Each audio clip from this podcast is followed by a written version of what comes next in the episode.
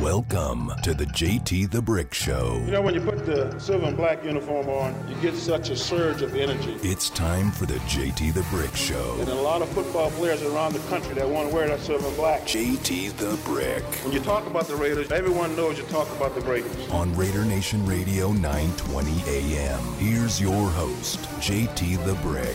Out of the gate, JT with you. Thanks for joining us today, Thursday, here on Raider Nation Radio, 9:20 a.m. and live on that Raiders app. Remember, if you have the Raiders mobile app, which everybody I know has it, it's fantastic. I use it in presentations when we meet, with new partners. I show them how quickly you can download the show on the Raiders mobile app. Just click on the radio and you should have the Raiders mobile app. I mean, come on. We live in Vegas. We have a pro football team. Download the Raiders official mobile app. It's got everything on it, but it's got the radio show, which now makes us national and global. We've taken calls from London, Florida, throughout the East Coast, everybody in Oakland, people in the Bay Area that are listening. It's great. It's fantastic. You know, Memorial Day is my 25th anniversary in all of radio. I started off in radio when they had fax machines. No texting. You couldn't text a listener, couldn't do anything. Think of what's happened in 25 years in sports radio. And finally, finally, we have a sports radio app at the Raiders that works. Why does it work? Because the Raiders have one of the best social media and websites in all of the NFL. I think it's top three or five, last I heard. So they know what they're doing. So you can listen to this radio show on the Raiders app. You don't have to worry about, oh, I drove to Green Valley or if I grew, I went into deep Summerlin and I was at Red Rock and I couldn't hear the show. No, no, no. You can hear the show beautifully. Just go to the Raiders mobile app and click on the big radio that they have in the corner and you hear the show. And I love it for that because it, le- it lets me know more people are listening than just Vegas. I can't survive doing a show in just Vegas where people talk about UNLV at an alarming rate too long. I can't take it when I tune into other shows and other shows are talking about things other than the Raiders and the Golden Knights. I almost want to drive off the road. My goal is to not waste your time. If you're listening for 10 minutes, 20 minutes, two hours, I want it to be the best two hours that you get. I want it to be full of content and interactive. And I don't want to waste your time. Not that I won't talk UNLV football. I just won't talk about it for one an hour and 20 minutes. I'm not going to talk about the UNLV transfer portal for basketball players who are never going to be here and are never coming here. You're not going to get 20 minutes of that on this show because to me it's it's dead air. It's air. They always say you're on the air. What does that mean? Well, that that that content goes into the air and you never get those 20 minutes back in your life. So I want to talk about the Raiders and the Golden Knights. I have a dream that someday we'll have an NBA team here. So I can do a show with the new Vegas NBA team. The Raiders are my number one priority, and the Golden Knights. It'll be a dream like when I was a young boy in New York. And WFAN had the Mets, the Yankees, the Rangers, the Islanders. Right? There are all these teams, the Knicks and the Nets. And I grew up with professional sports not the UNLV transfer portal, which I could give a crap about. It means nothing to me if some kid from New Mexico might go in the portal and never sign with UNLV. Let me know when they sign here, and then I'll cover the story with Kevin Kruger and we'll put him on. But until then, we are led by the Raider Nation, a global army of sports fans who have been disrespected throughout the decades and have never had a radio partner like this before. Never.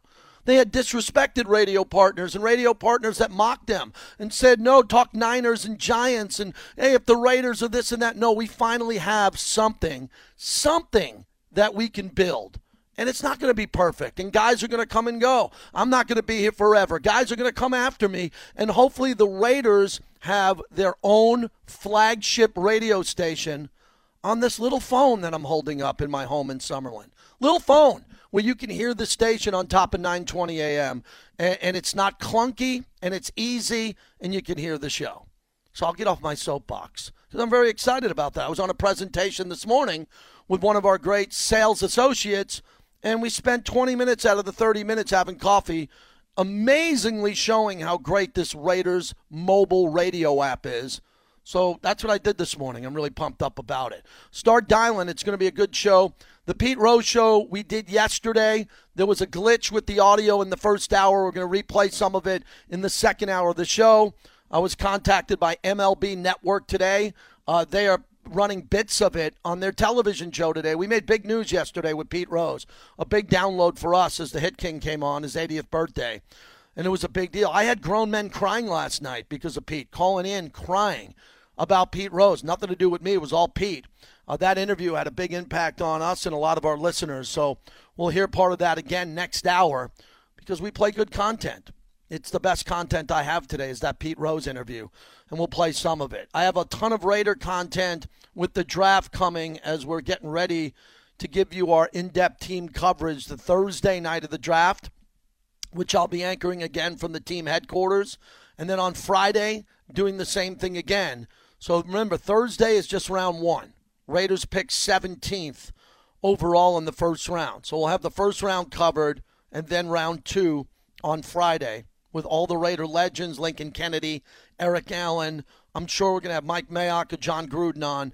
So that's coming. That's really what we're building for. And I'm proud of the job we've done the last couple of weeks with all of these draft insiders that Bobby has been loading up here. So what we're trying to do is we're trying to get you prepared for the Raiders' 17th pick the best way we can. And I think this could be the easiest that it's ever been because of all the quarterbacks going first. That means every quarterback selected before the Raiders at 17, every Raider fan should stand up and give a howl and a standing ovation because that's one player closer to the Raiders at 17 that the Raiders don't need. And I, I think that's fantastic because it's going to give the Raiders an opportunity to get a great pick, a starter at number 17, which I think in the last couple of years, other than Josh Jacobs, they've drafted in the first round, and they're not getting starters out of it. Am I missing anything? Clelin Ferrell doesn't play a lot. I mean, he's been playing a little bit, but he doesn't play at the level of a fourth pick overall.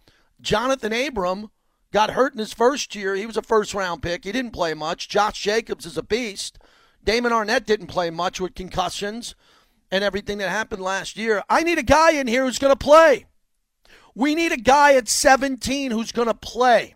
He's going to come in with limited OTAs because players don't want to practice anymore. Sorry, it's a dirty little secret. Why? Their agent calls him, the union calls him, says, Hey, I got good news for you. You're making more money than ever and you don't have to practice. You don't have to go. Now, the Raiders are one of the few teams that really wants these voluntary workouts because Jon Gruden loves voluntary workouts. That's what Gruden cares about. Gruden wants to put the players in front of him on the practice field. Last year, he had to break up different position groups and put them on the practice field with big curtains and nets to make sure they didn't pass COVID from one group to another. And, and, and you're busting Gruden's balls about going eight and eight? I mean, think about what he had to do. He had COVID early. The whole team, a lot of the team had COVID, fined left and right. Darren Waller's event where no one got sick, but the fine there. Do you remember what happened last year? It was chaos. And the team was in the playoff hunt the entire year. They were 2 0 out of the gate. They beat New Orleans. They beat Kansas City on the road. They're in the playoff hunt right down to the wire. They had first and goal with Marcus Mariota on the four against the Chargers, and they had Miami dead to rights, and Miami threw a miracle Hail Mary where Ryan Fitzpatrick's helmet got ripped off, and they won the game that way. I mean, it wasn't a bad team. It was a 10 win team with some dramatic uh, aspects that made them 8 and 8. But remember the road that they had to go down. And every team had to go down that road. Every team. Belichick, Andy Reid. Every team had to go down COVID protocol. But the Raiders also moved an entire organization, an entire staff, the entire football operations from Alameda to Vegas on top of it. So is that an excuse? No, I'm just explaining to you how the team should have went 10 and 6 and went 8 and 8. And you don't think the Raiders would have won a couple of those home games with 65,000? You don't think if 65,000 and 58,000 of them were Raider fans on their feet in the third, fourth quarter screaming at those other quarterbacks like Tua and Justin Herbert that the Raiders would have won? I believe they would have won. But now this year, the Raiders aren't getting a lot of respect. The season win total schedule hasn't come out, and even the Raider fans are questioning how good this team's going to be this year. So, what we got to do is find a way with our opinionated radio show to figure out what the Raiders are going to do with their first pick at number 17 overall. And I think it's a very important moment in Raider history. All these draft picks are really important to get it right. But this year, it just feels like there's more pressure on them to get it right because it's Gruden's fourth year and Carr in the system with Gruden and all of this. And there's a lot of pressure for the team to make the playoffs because they're going to be playing in front of fans, hopefully sold out fans. I was excited to see 32 minutes ago the Raiders posted on their social media 21 years ago today, we drafted our franchise's all time leading scorer, Sebastian Janikowski. And man, did that bring back memories. 21 years ago today, I was in the Raider facility in Alameda and I was anchoring the draft and I was sitting outside. They didn't have us in the lobby, they had us in an area right off the general meeting room in Alameda and not too far from the coaches where the war room was. And I remember George Atkinson, a guy by the name of Artie Gigantino, and I, and David Humm, the former quarterback, he was uh, on, on a remote line. And the Raiders picked in that first round. And they brought out the card to me, and it was Sebastian Janikowski. Now, fortunately, I knew how to pronounce the name because I watched college football. I had no idea that Al Davis was going to select a kicker in the first round. No one did. No one around the league. You want to talk about something that was airtight and quiet? The Raiders knew what they were doing, but the rest of the league, the Mel Kipers of the world, I don't even know if Mel Kiper, I don't even think he was doing it back then. And they took Janikowski and they gave me the card. And I remember looking at the card saying, I got this. Sebastian Janikowski, he kicks for Florida State. They're in the Sugar Bowl or whatever big game they were in. I remember who he is. And, you know, Bobby Bowden and all that. And then we got Janikowski on the phone because he wasn't even out there. I don't know if he was playing basketball or kicking. Someone at the Raiders knows the backstory that Janikowski was out and then they found him. And then he was on the phone with us and lightning struck in the background. It was 21 years ago today. And I thought about that. And I said, man, time flies. That was a good pick. I mean, he would, he would have been gone. Why did the Raiders take him in the first round? Because he would have been gone. He wouldn't have been there for the third round. And Al Davis knew, knew that they needed a scorer right? He was a scorer. He wasn't a quarterback, but he was a guy who's going to put up the most points in the history of the franchise. And that was a very solid pick. And Janikowski, you know, kicking a Super Bowl when you look at the Raiders' run and what they did as the early Gruden years and into Callahan and AFC championship games and all of that. So I, I was just thinking about that today. It brought back a wave of memories as we get ready for the draft here in less than two weeks, two weeks from today, and what that's going to mean for the team. Uh, one of the things I talked about and what I want to get into, if you want to get into this pick again, uh, the pick to me is important because you have a good opinion on this. You have a really strong opinion on this, Raider Nation. 702 365 9200. Two weeks from today, the Raiders are going to make the pick. And I'm going to ask you every day for the next two weeks what the pick should be.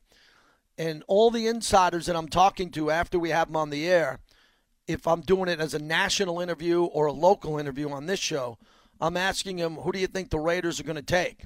And over 60% of the double digit insiders that I've talked to that got back to me have said offensive tackle. And that concerns me because I don't know which offensive tackle is going to be available. And I know Penei Sewell's not going to be available. And I don't think Rashawn Slater of Northwestern is going to be available.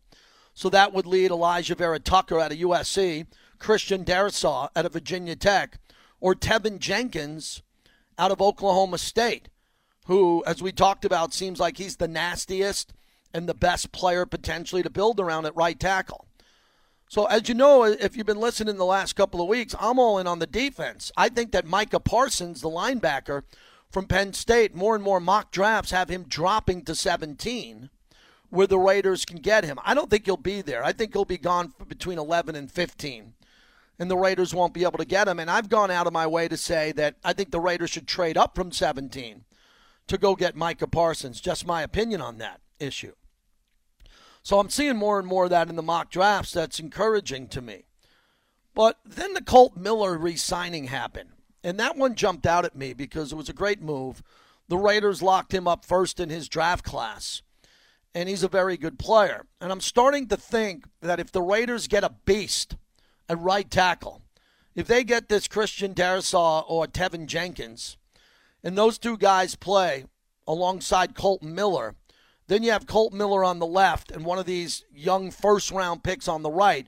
Kolton Miller's been locked up long term. And then you'd have a new right tackle at a rookie payroll, and he'd be a great player, right? We're, we're assuming he's going to be a great player, not a good player.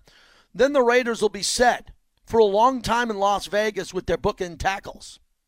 They'll have two really great tackles. And then you could look to the future of the Raiders because not many people think the Raiders are going to win the Super Bowl this year. A little wake up call for everybody. Not a lot of people have the Raiders, if you look at the Vegas odds, of them making the playoffs, let alone winning the Super Bowl. I'm encouraged that they could have a really good year. But is this the time to just secure the left and right tackle forever? Or for, for forever for us, meaning the next three to five years are like dog years, it feels like forever. Or do you think that the Raiders, because their defense was so bad, I mean bad, not even good, just bad, that how could you have the 17th pick overall in the first round and not take a defender? Not take Micah Parsons at linebacker. You, re- you are you really going to have a problem if Nick Kwiatkowski gets benched because Micah Parsons playing middle linebacker for this team? Are you really going to freak out if Nicholas Morrow doesn't play on his one year deal because Micah Parsons gets drafted out of Penn State and he's the starting linebacker as a rookie? I don't know anybody who's going to complain about that. So where, wait, what is the biggest need? And I'm starting to believe because I want to go defense, defense, defense. I'm starting to believe that that need, the bigger one's right tackle, because they addressed a little bit on the offensive line, but not enough to give Derek Carr that protection on the right side. So that's going to be a big topic here in the next two weeks. And we'll get a feeling for what you think is going to happen there. But if you'd like to get in, again, we got a pretty packed show today. Uh, Michael Lee, who's a great NBA insider, is going to join me somewhere here in the bottom of the hour or coming up here. He's really good. We're going to talk to him and get him on the radio because I got to do NBA because NBA is big. And then next hour, uh, some of the Pete Rose interview before we wrap up the show again. Then I'm out the door tomorrow, heading to Oklahoma to see my son in college. Parents' weekend, really excited about that. I'm going to morph into Red Solo Cup dad for the weekend in Norman, Oklahoma. Give my son a big hug uh, meet his fraternity brothers, and my mom, uh, his, his his mom, my wife, is going to have a great time there, and we got a lot planned there. So that's what I'm doing. Love to talk to you. 702 365 9200 as we're brought to you by PTs, 64 plus locations in the valley. I was at a buddy of mine's house golfing the other day, and I looked up when I was hitting a shot towards the stratosphere. I told my buddy, you know, PTs owns that. He said, What? I go, Golden Entertainment owns the Strat. That's how big this company is that fuels my monologue. 64 plus locations, all the taverns, and they own the Strat in Arizona Charlie's. So they got you covered for everything as we open up the show. Mark in the Bay Area. Mark on Raider Nation Radio. How are you, Mark? Excuse me? Okay, Mark is there? Bobby? Mark is not there. Jo- Mark, ahead. You're up. What's happening? Yeah, can you hear me, JT? I got you. We got you back. Ahead. Oh, right on. Hey, miss you out here in the Bay Area, but I tune into you all the time, man. And you brought back so many memories with talking about Janikowski. I remember being in Tahoe when he got drafted, and you know, um, you know, I was thinking last night, JT. I was thinking about Charles Woodson. You know, going into the Hall of Fame this year, and how proud Raider Nation we are. You know, 1998, Charles Woodson, Khalil Mack. We need to go defense big time this year, and I, I'm I'm right there with you. I'm all on the Micah Parsons train. Um, I think we're going to have to trade up. We've got eight draft picks this year. Mm-hmm. And tell me what you think, but I think it's going to take at least a third to jump up to you know to that eleven to thirteen range. Oh no no no no no that might no no I don't agree with that. I, I, think it'll cost more than that. That these teams in front of you want a first round pick, a future first round pick to move up, or a oh, second. Wow. No, way, unless they're trade unless it's a fifteen trading back to a seventeen or a fourteen. No, I think you got to give up much more than that to move up from seventeen anywhere. So you're saying to move up like four or five spots, it's going to cost at least a second rounder? Yeah, absolutely. I, I would okay. think so, I, easily. I, yeah, I would do it. I would do it. I mean, I, I, like I said, we got eight picks this year. We need a stud impact guy. Like, you know, I'm not saying we're going to get the next Woodson or the next mm. Khalil Mack, but you never know. We got to take a shot at it because, you know, it's been a long time, like you've talked about, since we've had a linebacker. You know, I think back to the days of, you know, the great defenses of Matt Millen and You know, I, the last linebacker that I really liked was Biekert. Man, he was just, you know, that guy was. We need that kind of impact linebacker, and I'm I'm sure hoping that you're right. Well, you know that that uh, you know we can get a Micah Parsons. And by the way, I just want to say thank you for that Pete Rose interview, man. Growing up as a kid in the '70s, you know, playing little league and diving at its head first and second base, saying I'm doing the PR slide and man, he was my childhood hero, and just he sounds great, JT. And just Yeah. just want to say thank you for that. That was a treat yesterday, man. And, Thank um, you. And we're gonna have we're gonna play most of it back in hour number two because it's just too good, and people missed it in the first hour. We had a streaming glitch yesterday, so that's all fixed now. Appreciate that. Yeah, Pete Rose was uh, special. He was anybody who played anybody in their 40s or 50s or 60s that grew up with Pete Rose. Remember the impact he had. I'm a Yankee fan, so Thurman Munson was my hero. He died in a plane crash, and Pete Rose was my favorite baseball player who wasn't a Yankee. And uh, for Pete to sound the way he did at the age of 80 yesterday was quite remarkable. And then the internet almost broke, and I tweeted it out because a bunch of people in Vegas were all upset that he's selling picks or he's putting his names on picks in this town. This town, we have so many degenerate gamblers selling picks. People that aren't right 40% of the time, and they were questioning Pete Rose picking baseball games. I, I just laughed to myself out loud. How could Pete put his name next to a company and sell what?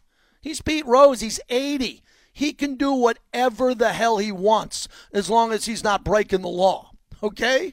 Uh, people, people who with, with dirty Reebok sneakers and driving 1989 Toyota Tercels, selling picks for 10 bucks, are questioning Pete Rose after he comes on with me yesterday. Really? You're this town? This town and sports radio has been built on people selling picks in our building who knew Pete Rose, outside our building. That's all we do in sports radio is we sell picks. Now, I don't gamble. I've never placed a bet, but I put everybody on the air who's selling picks. Why not? You don't have to bet. If someone's smoking a joint or a cigarette or drinking a bottle of bourbon, you don't have to do it. And if someone's selling a pick on a hockey game or someone's selling a pick, you don't have to buy the pick. You have to do anything. You can just listen and get entertained by it. So I was excited that Pete Rose came on to break that news with us yesterday.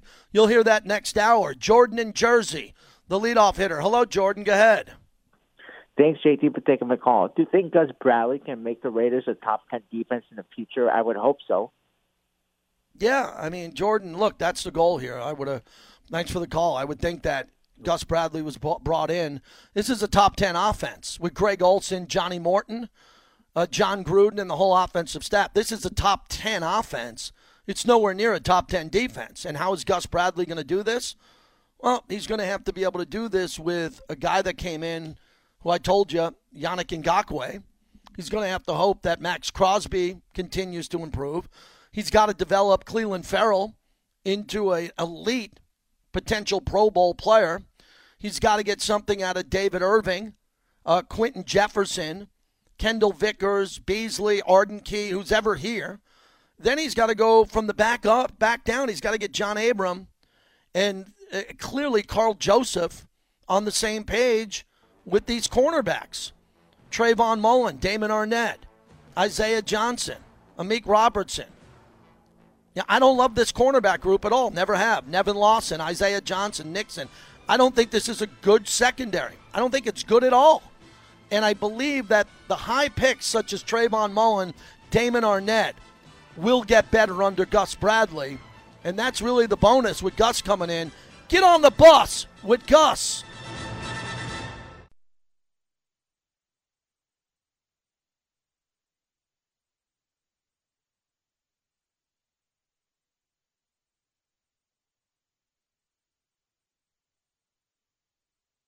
Lamarcus Aldridge spins baseline, fires. That shot's good for Lamarcus Aldridge. 11 of 15 from the field.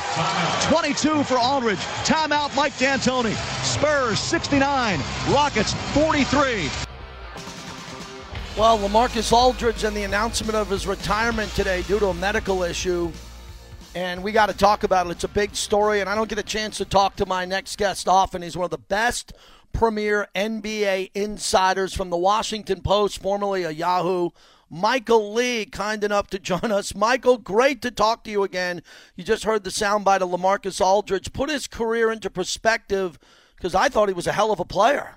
He absolutely was. He was just somebody who wasn't recognized because of proximity and uh, also position.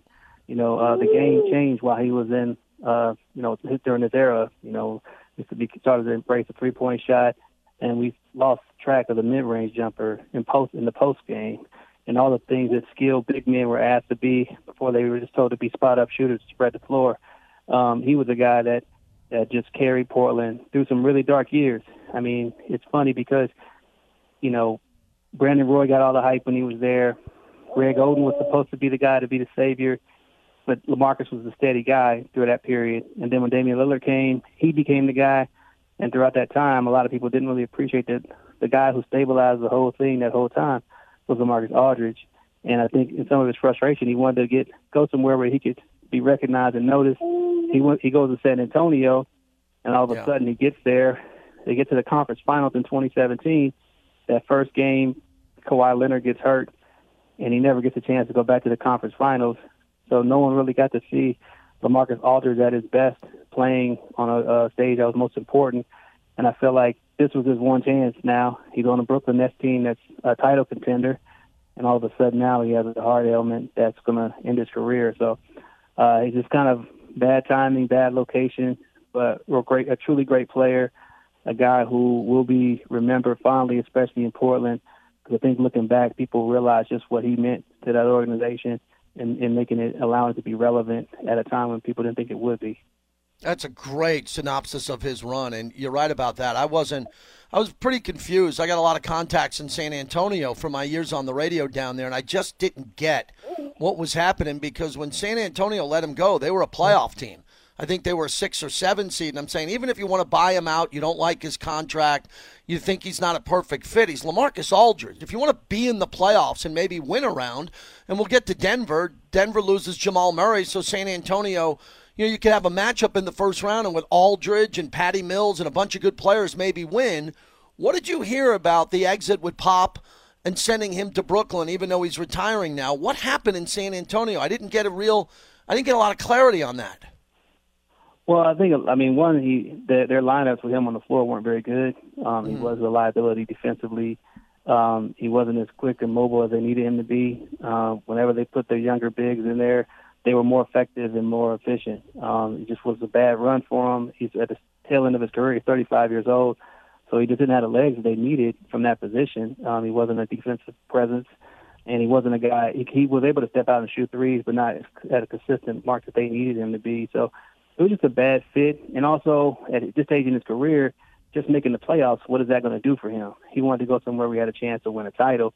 That's why he went. That's why he went to Brooklyn. So they just worked it out to where he probably knew he was near the end of his career, no matter what, um, and he wasn't going to win one in San Antonio. So they just kind of mutually agreed that we're not really having a lot of success with you on the floor, and you want to go somewhere where you can win somewhere. So let's just find a way to get you to a place where you want to be.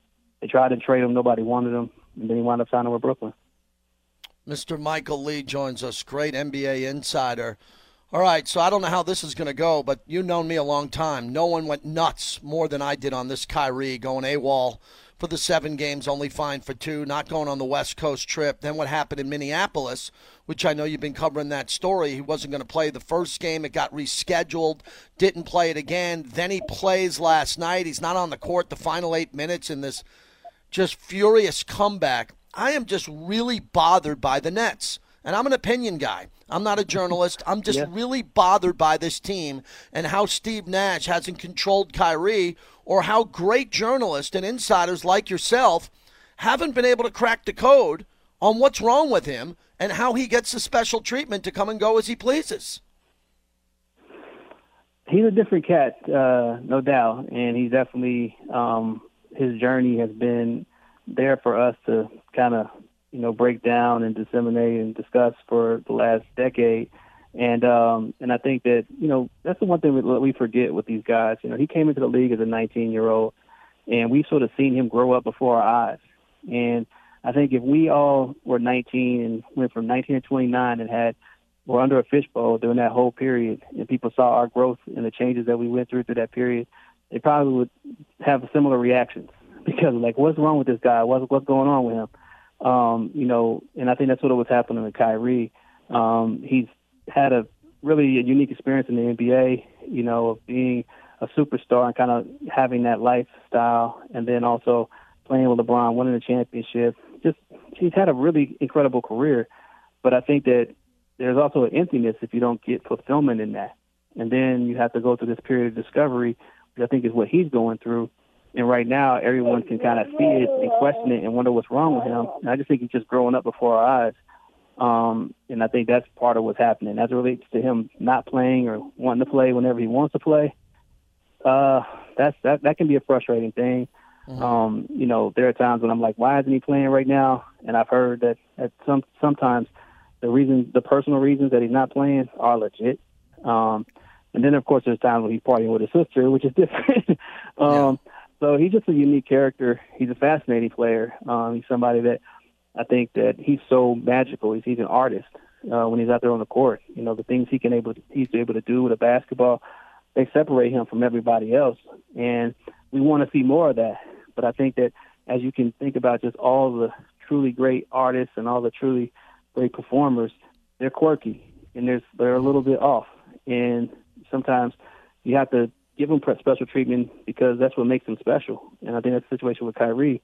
He's just a unique artist uh, when it comes to basketball, and he's going to be weird, and you have to deal with that, and you live with it because you know that when he's on the floor and he does compete, he's truly special. Michael Lee joins us. I'll tell you this, Michael. A lot of what you said makes a lot of sense. But artists like Rembrandt and Matisse, when they didn't show up for work, they didn't get three to four hundred thousand a day to take the day off. And that's the only thing that bothers me on this is the enormity of how much he makes salary wise when he just doesn't play. I mean, that number is insane to me. And I think this is a copycat yeah. league. We're seeing the copycat league and load management and all that. So you know, he's a crazy cat. He's a little bit off. And look, mental mental health is a really big issue, especially during a pandemic, with all players. And I'm sure he's not the only player in this league. I think you'd admit with me, he's not the only player in the league that has issues that are personal. But he seems to be the one that misses the most games on a great team that's trying to build chemistry. Yeah, this this is such a unique year, and the last two seasons have been so weird when you consider playing basketball during a pandemic um, with no fans in the arena or limited number of fans in the arena, it's a totally different experience. And this year has just been a really weird year uh, for any franchise, any team to really get com- camaraderie or, or continuity. Um, you got guys in and out from injuries. You got guys in and out from COVID protocols. Mm-hmm. It's just and it's hard to really watch the, this year. Like I can't think of a more irrelevant regular season because we haven't really seen the best go against the best. I mean, the Nets, their their top three guys have only played seven games together. Some of that, a lot of it due to injury, um, and some, you know, other things. But I think that for the most part, like LeBron's hurt this year. Like, when does that ever happen? You know, um, right. uh, the, the Lakers have been without Anthony Davis for pretty much half the year. You go down the list, and there's so many teams that are without their best players. There's so many seasons that have been interrupted through things that we're just not normally dealing with that I think it's hard to really judge what's going on. Um, I think before the last two years, before COVID, uh, Kyrie was pretty much he played unless he was really hurt. Um, mm-hmm. But this year, and, and uh, just with COVID and just the pandemic, I just feel like it's really hard for us to get too caught up in why guys aren't playing because really nobody's playing the way we expect them to. Uh, you just hope that they'll be there in the postseason. Um, because again, this is the first time I can remember that the regular season just carries so little. It just doesn't carry a lot of weight. Yeah. Last question from Michael Lee. That that's very well thought out. You know how much I respect your opinion. Would you agree? I feel like we're in court. Would you agree that with that philosophy of the season not me- meaning as much, more fans aren't interested. I, am on the front lines. I'm yeah. with two radio I'm, shows. I'm taking calls from fans who are like, "I'm done with the NBA," and I go, "No, you're not. You can't be done with the NBA because NBA players are talking about social injustice." And there's young black men and women who are getting killed police altercations, whatever it is. There's a lot of politics, right? China, LeBron James, Daryl Morey. You can't be out of the sport because you have a difficult time with the politics. These are young men who have the right to speak their mind. But I'm talking to people who are like, I'm out. I don't like the NBA more. It's too much of this or that. I'm just concerned that if you add all this together, Michael, and then you start throwing in players like Kyrie Irving and guys missing games, and hey, man, the regular season doesn't mean as much as it used to, which you said, and you're completely right. It doesn't mean as much as Magic Bird, Jordan, and Kobe. I don't know what. What do you think Adam Silver thinks of that? He's got to be a little bit concerned. Yeah, I think he's definitely concerned because I think the only number he cares about are ratings. You know, because mm-hmm. this whole season and even last season was so strictly money driven.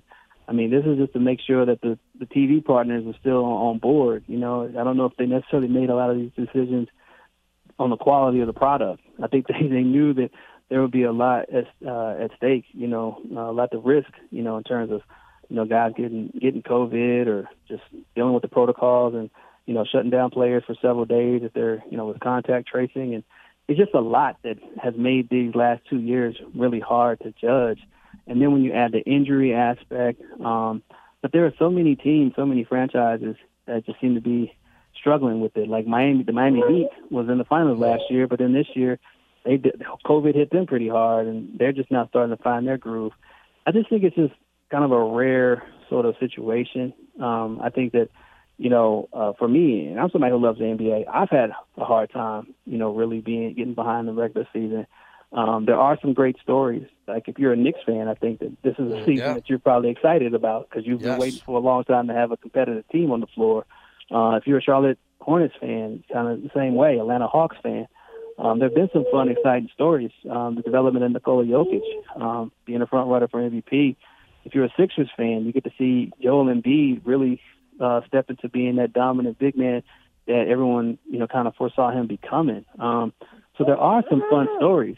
Um, I think that there also are situations that have occurred this year that are out of anyone's control, and I think that once we sort of get past you know COVID, I don't know if we ever will, but once things start getting back to a little bit of normalcy, and we start having a normal schedule, a normal 82 game schedule where games aren't crammed and rammed onto each other. You know, that's another factor this year too.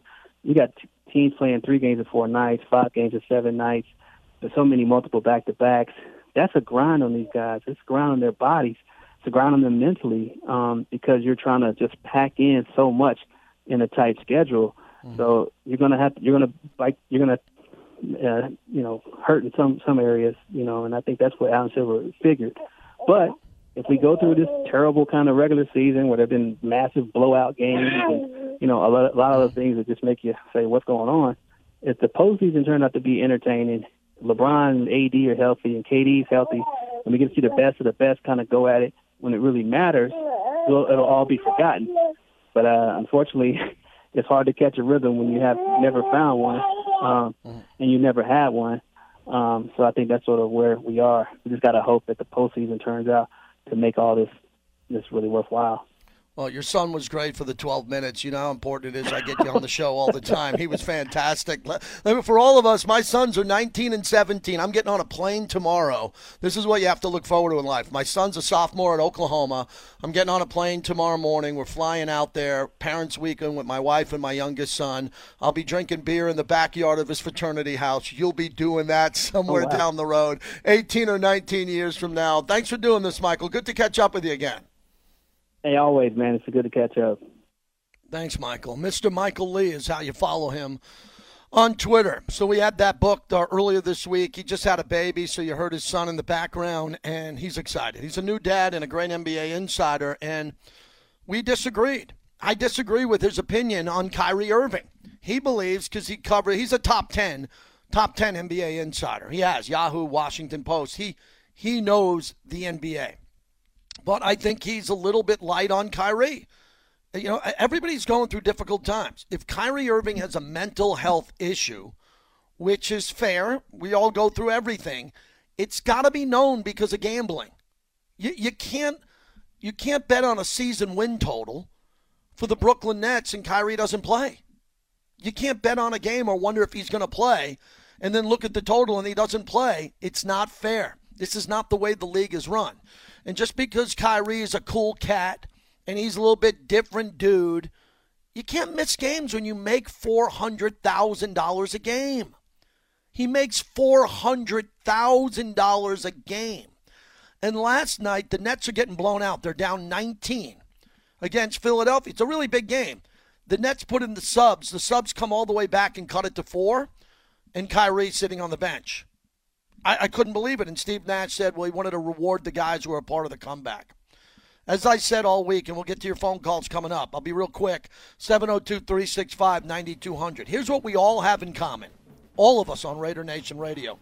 Brought to you by Sam and Ash, samandashlaw.com, because you deserve what's right. Here's what we all have in common. No matter who our teams are, no matter who we root for, we expect maximum effort, right? Everybody's got to play hard if they're professionals and they're getting paid. I see less and less of that in sports. Not from everybody, not the majority, but a few guys and stars continue to give us less.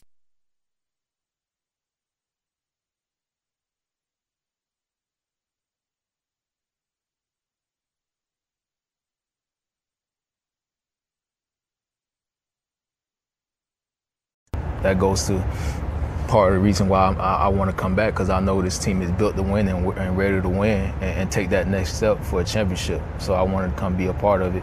Um, you know, obviously, you guys know Derek Carr starts with him. He's, he's the leader of this team, and I think we all believe in him. I think the coaches believe with him. You know, Josh Jacobs speak for himself, Darren Waller, um, Colton, and all those guys, man. And and on the defensive side, man, you know, Max and Cleveland and all those guys, man, they improved a lot since their rookie year when I was here. And Johnathan Abram, um, you know, we played one game together his rookie year, went down unfortunately, man. So I'm looking forward to going back out there and competing with him and, um, you know, helping each push each other to be be our best self, man. So um, I'm excited to play with all those guys. Karl Joseph said all the right things, and he should. He wants to be a Raider. He had a good year with Cleveland, a better year with Cleveland than he ever played, I thought, with the Raiders. Is that fair? I think the reason he's back is Gus Bradley and Gruden believe that he improved. He's another year older and still young. He played better in Cleveland. So that's why he's coming back. And he's coming back cheaper, and they're able to get him, and he's going to fight for a position. But would I be would I be shocked if Karl Joseph and John Abram weren't starting game one? No, I'd be concerned if they were starting game one. I would be. And I think that's what's going to happen. And there's going to be a rotation back there. Richard Sherman available, whoever it is. I'm still concerned about the back end. And I don't think a rookie in the second, third, or fourth round is going to make me feel more secure when the season starts. This is all about Gus Bradley and his new coaches getting these players back back up to speed. They've got to be better players under new coaching. Isn't really that's what we're being told? The guys who are coming back in the secondary are guys that have to get better, and the only way they're getting better is in the weight room and coaching. That's all I see. I don't see anything else. It's not film study. Johnathan Abram doesn't need to watch movies of him getting beat or Patrick Mahomes. He's got to be in the weight room. He's got to be with coaches who are telling him how to play better. And I'm pretty confident Gus Bradley will do that. Raider T, thanks for waiting. Go ahead. What's happening? Hey, Brick. Hey, I got to tell you, I am getting jacked up for the draft, man. Every year I look forward to it. I feel like that's the year you can make a big difference with your team and put them in the right direction. And as, as far as I see, I think there's three different directions we can go in. Mm-hmm. Number one, we can do what you're advocating, trade up and try and get a guy like Mike uh, Micah Parsons. I'm a big fan of that guy. Um, if they do something like that, I can't be upset. I, I think we need a difference maker, especially in the linebacking corps. Number two, you stay pat, and maybe you get a guy like uh, Teven Jenkins to play right tackle, maybe Richie Grant in the second round. I can't be upset if they do something like that mm-hmm. either. Um, but you said if we trade up for Micah Parsons, uh, we might have to give up a second round pick. What if we trade down about five spots? Is it possible we we can still get a guy like Teven Jenkins going down to the early 20s, mm-hmm. and then we either pick up a second rounder or maybe we get a third rounder, so we have two two too risky. Two Raider one, T, two. Raider T, too risky. You're asking the Raiders, a non-playoff team, to trade down. I mean, what's going on here? This team's got to make it to the playoffs. The theory of trading down means that you're giving up on a proven player at 17 that can help this team get to the playoffs and risk risk moving back, losing the players that you want, losing those players in the hopes of getting an extra pick for what? I mean, don't you want a great player at 17 instead of risking losing out on multiple great players who could be there? Well, well, look at the depth in this draft. You've got not only um, uh, Jenkins from Oklahoma State. You got Darrisaw from Virginia Tech. There's a ton of guys. I feel like this year more than any other years in recent past, there's a lot of quality. But, but wait a second. I'm not. I'm not arguing that point. If you trade back from 17 to 22, in your theory, and you lose, you lose Darrisaw and Vera-Tucker, and they're both off the board right before you. Wow, that's a pretty Uh-huh. risky move. And then Mayock's taking the best player available. Then what about if uh, you think all three of those guys, Vera-Tucker, Darrisaw, and Jenkins would be gone at that point, given all the other uh, quarterbacks Yeah. positions are Yeah, coming, cl- it, it would be close. in front of us? It would be close. I mean, no, I think one of them will be there, but it might not be the player the Raiders want. And you're bringing up a great point. These are the calls I love. Say the Raiders really want Vera-Tucker, and they trade out of 17 to 19, and he's gone. If he's there, that's great. And you're right about that. The teams that are picking before and after the Raiders might not have that need, but it's risky. I, I just want to see Mike Mayock, who I trust and I know can do this at a high level. I just want him to get an impact stud. And I don't think you get that by moving back. I think you might have to get it by moving up or at a minimum staying there at 17. Yeah. All right. Well, I, I appreciate that. Either way, I hope they make the right call. And like I said, I'm happy with any of those scenarios if they get the right guys. Yep, appreciate it. Thank you. That's a great phone call. That's really what I want to do here over the next two weeks, and we're going to do on draft night. What we want to do is have the ability to know who the pick's going to be because Kyle Pitts is gone, DeVonta Smith is gone, Ja'Marr Chase is gone, Jaylen Waddle, Trevor Lawrence, Zach Wilson, Justin Fields, Mac Jones, Trey Lance are all gone. Patrick Surtain II gone. Possibly Micah Parsons gone. Po- potentially Kwity Paye gone out of Michigan. So with all those players who might be gone, I think we're going to do a great job with all the experts that we have, especially next week, whittling it down to who the Raiders are going to choose from. I've always said I believe the Raiders are picking seventh, not 17th. The 10 players are locks to be gone. The next seven players, I don't know who's going to be there. I don't know who's going to be there, but he better be a starter because Damon Arnette was drafted in the first round and he's no starter. Okay? He's not. He's a developmental player who's a starter, okay, but he has to be better. He has to be a lot better. When I talk X's and O's, I'm talking about Remy Martin, Team Up for Excellence, the entire team, Ryan Torrey, all the people that give me the opportunity to talk about Remy Martin. I can't wait till you see the Raiders Tavern and Grill. When you walk into the place, you turn left, and all it is is Remy Martin. The back bar, the private room that overlooks the pool. It's incredible. What a partner to have with Remy Martin. I mean, they are incredible. And I'm excited about that. Remy Martin team up for excellence with a Remy Martin cocktail this weekend. I have a feeling going to visit my son at his fraternity house this weekend. I will be. That would be a good poll question if I did that. What type of beer do you think they're going to be serving at the fraternity house when I'm there this weekend with my dad red solo cup? How nasty is that beer going to be? When I went to college, we drank Genny Cream Ale and Genny Light. Oh my God. I can't believe how much I put down the pipe of that. What am I going to be? What are they drinking in Oklahoma now? I hope they have a lo- they don't have a local IPA. I think with those kegs. But uh, that's what my weekend looks like. Hey, Pete Rose. A lot of the Pete Rose interview next hour. Please don't miss it.